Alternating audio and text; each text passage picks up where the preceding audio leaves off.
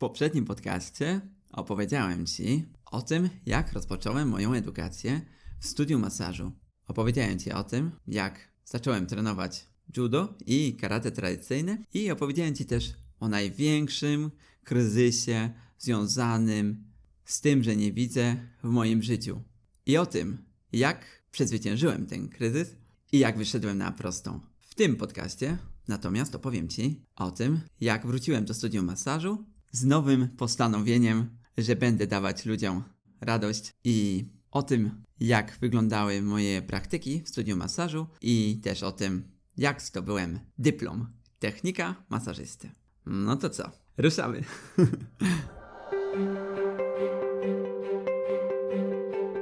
Dzień dobry. Tu Paweł Król. Witaj w podcaście Cztery Zmysły. W wieku trzech lat, w wyniku wypadku, straciłem wzrok. Ale to wcale nie przeszkadza mi cieszyć się życiem i spełniać moje marzenia. Wziąłem udział w trzech triatlonach, trzech maratonach, trenowałem brazylijskie jiu i wziąłem udział w wielu zawodach. Walczyłem jak równy z równym z osobami widzącymi. Niektóre zawody udało mi się nawet wygrać. I nauczyłem się mówić płynnie w trzech językach obcych. Po angielsku, francusku i po hiszpańsku. I zrobiłem wiele innych ciekawych rzeczy, o których chętnie Ci tutaj opowiem. Jeśli chcesz wiedzieć, jak osiągam moje cele, jak wygląda moje życie na co dzień i jak podnoszę się po każdym upadku, to zapraszam Cię do wysłuchania tego podcastu. Jest rok 2004, wrzesień. Są już pierwsze telefony komórkowe z dzwonkami polifonicznymi, czyli coś dla mnie. Wreszcie można posłuchać dzwonków na telefonie w lepszym brzmieniu. to była innowacja, która naprawdę mi się spodobała. Niestety nie było jeszcze programów mówiących umożliwiających samodzielne pisanie i odczytywanie SMS-ów. Na to przyszedł czas parę lat później. O tym opowiem Ci w innym podcaście. No, a teraz wróćmy do szkoły. Rozpocząłem nowy rok szkolny. W ogóle rozpocząłem od nowa studium masażu z nowymi ludźmi, z nową klasą, z mocnym postanowieniem, że tym razem wszystkie kolokwia będę zdawał najlepiej jak będę tylko potrafił. I będę zdawał w terminach zerowych, czyli jeszcze przed czasem. Przed czasem, y, który był wyznaczony dla wszystkich. I właśnie tak zacząłem robić. Kiedy wiedziałem, że będzie jakieś kolokwium, przygotowywałem się i przed wyznaczonym terminem przychodziłem do nauczyciela i zgłaszałem się. Zazwyczaj miałem bardzo dobre oceny. To sprawiło, że nauczyciele zaczęli mnie stawiać jako przykład. Mówili: Patrzcie, w poprzednim roku Paweł był jednym z najgorszych uczniów. A teraz jest jednym z najlepszych. Wy też tak możecie. Nie ukrywam, że to sprawiało, że wierzyłem w siebie coraz bardziej. Ale przeszedłem ze skrajności w skrajność. To znaczy, tak jak w poprzednim roku nie wierzyłem w siebie i jeszcze w dodatku miałem kryzys, co sprawiło, że niestety nie zdałem szkoły. Kilka miesięcy spędziłem w domu, głównie na słuchaniu książek i na trenowaniu. Tak postanowiłem sobie, że od nowego roku będę na maksa otwarty. Będę rozmawiał ze wszystkimi i będę mówił dużo głupot. Tak, żeby było po prostu śmiesznie. No i zacząłem tak robić. Rozumiesz, przychodziłem do klasy z bardzo szerokim uśmiechem, ale to naprawdę pokazywałem wszystkie zęby. Nie wszystkie były, nie wszystkie były białe, nie? Więc nie wiem, czy to dobrze. ale pokazywałem wszystkie zęby. Chciałem po prostu być w centrum uwagi. Chciałem, żeby wszyscy na mnie patrzyli. Chciałem, żeby wszyscy śmiali się niekoniecznie ze mną, czasami ze mnie. A to ogromna różnica.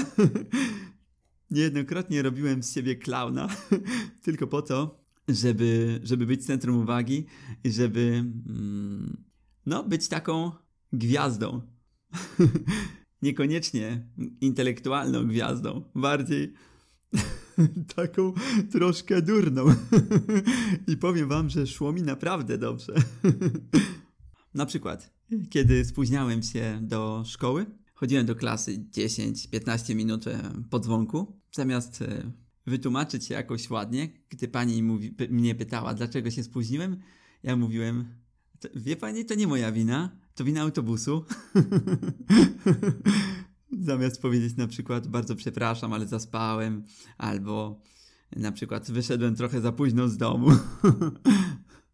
I wiesz, to działało tak dobrze, że kiedy zrobiliśmy taki test na psychologii na najbardziej popularną osobę w klasie, nie uwierzysz, ale zostałem gwiazdą socjometryczną. To znaczy, że byłem najbardziej lubianą osobą w klasie. Cały rok minął mi na intensywnej nauce, na ciągłych treningach, a miałem zazwyczaj przynajmniej 10 treningów w ciągu tygodnia. To było tak, że wracałem do domu, jadłem szybko obiad i wychodziłem na trening. Często miałem jeden trening po drugim, na przykład miałem pływalnię i za chwilę miałem jakiś inny trening, albo na przykład od razu po lekcjach miałem siłownię, wracałem do domu, jadłem późny obiad i za chwilę jechałem na karate. No i tak cały czas e, w kółko. Mm, no właśnie cały, mm, cały rok minął mi na takich intensywnych treningach, na ciągłym słuchaniu książek, na intensywnej nauce. No i na robieniu z siebie klauna. tak nadszedł drugi rok studium masażu. I tu będę miał do powiedzenia więcej, bo był to rok zdecydowanie bardziej odpowiedzialny. Był to rok, w czasie którego zaczęliśmy praktyki. Już nie masowaliśmy tylko kolegów w czasie zajęć i koleżanek po zajęciach, ale też musieliśmy zacząć masować osoby chore. Musieliśmy zrobić praktyki w wielu różnych miejscach, przynajmniej w kilku różnych placówkach. Pierwsze praktyki miałem w szpitalu Ditla na internie, czyli na chorobach wewnętrznych. Przyjeżdżam tam, umówiłem się wcześniej e, ze znajomymi, bo nie wiedziałem, gdzie jest ten szpital. Oni odebrali mnie z przystanku, wchodzimy razem do szpitala, przebieramy się w szatni, idziemy sobie potem do, do pani prowadzącej. Ona mówi nam, kogo mamy wymasować i jaką te osoby mają jednostkę chorobową. No, czyli po prostu jaką mają chorobę. Wchodzę do, do, do sali i mam wymasować 88-letnią panią, która miała parę dni temu udar i która leżała nieprzytomna. Kurczę, wiecie, miałem 21 lat i nie miałem żadnego doświadczenia w masowaniu osób chorych, a już na pewno nie osób nieprzytomnych, starszych, nieprzytomnych, kruchych osób, kruchych. To znaczy, takie miałem wrażenie, jak zacząłem masować tę panią, że, że, mógł, że, że, że mogłaby się po prostu rozsypać jak jakiś domek z kart, że mógłbym ją, ją rozbić jak jakąś bańkę z cienkiego szkła. Rozumiecie, tak się spociłem. Byłem, byłem taki zestresowany. Cały drżałem, gdy masowałem tę panią. Masaż potrwał może z 15-20 minut. Do tej pory pamiętam jej stopy i jej łydki, bo masowałem jej kończyny dolne, no, czyli nogi. Do tej pory pamiętam, tak bardzo mi się to wryło w pamięć. Do końca życia to zapamiętam. No, ale mieliśmy różnych pacjentów. Nie mieliśmy tylko pacjentów nieprzytomnych, mieliśmy też pacjentów, którzy um, czuli się w miarę dobrze. Albo ja pamiętam, miałem na internie takiego pana, który był już jakiś czas po udarze i który e, miał intensywną rehabilitację, która postawiła go na nogi. Pamiętam, jak chodził z balkonikiem, a w jakiś czas później był w stanie chodzić już, już w miarę normalnie, miał jeszcze lekki niedowład, bo z udarem jest tak, że jest niedowład jednej ze stron ciała. Miał jeszcze lekki niedowład. Zazwyczaj on e, ustępuje w nodze, w kończynie dolnej, ale zostaje w jakimś tam stopniu w, w, ręce. No i ten pan miał jeszcze lekki przykurcz w tej ręce. Pamiętam, jak mi podał rękę i podziękował mi za kilka masaży, które mu zrobiłem i dał mi pieniądze. Ja nie chciałem tych pieniędzy. To było, nie pamiętam, 20 złotych czy 30, on mi był taki wdzięczny. Ja byłem wtedy tak bardzo wzruszony. Ciężko jest w ogóle opisać za pomocą słów to, co wtedy czułem. Czułem, że zrobiłem coś dobrego dla tego pana i że naprawdę mu pomogłem. Aczkolwiek wiedziałem, że ten masaż, który ja mu robiłem, to była tylko mała część rehabilitacji, że dużo bardziej pomogli mu fizjoterapeuci, którzy robili z nim ćwiczenia i że to oni w dużej mierze e, postawili go na nogi, a ja byłem tylko takim dodatkiem.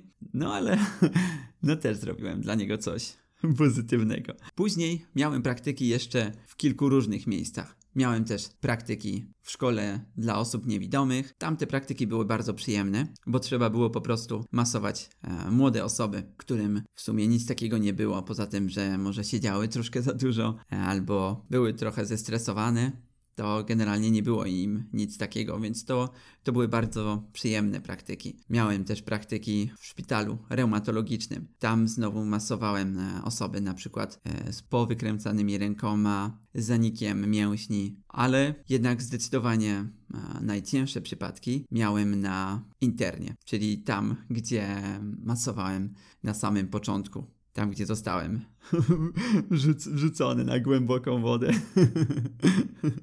Masowałem też w dwóch przychodniach. Jedna z nich była dosyć daleko od szkoły, a druga z nich była bezpośrednio w szkole.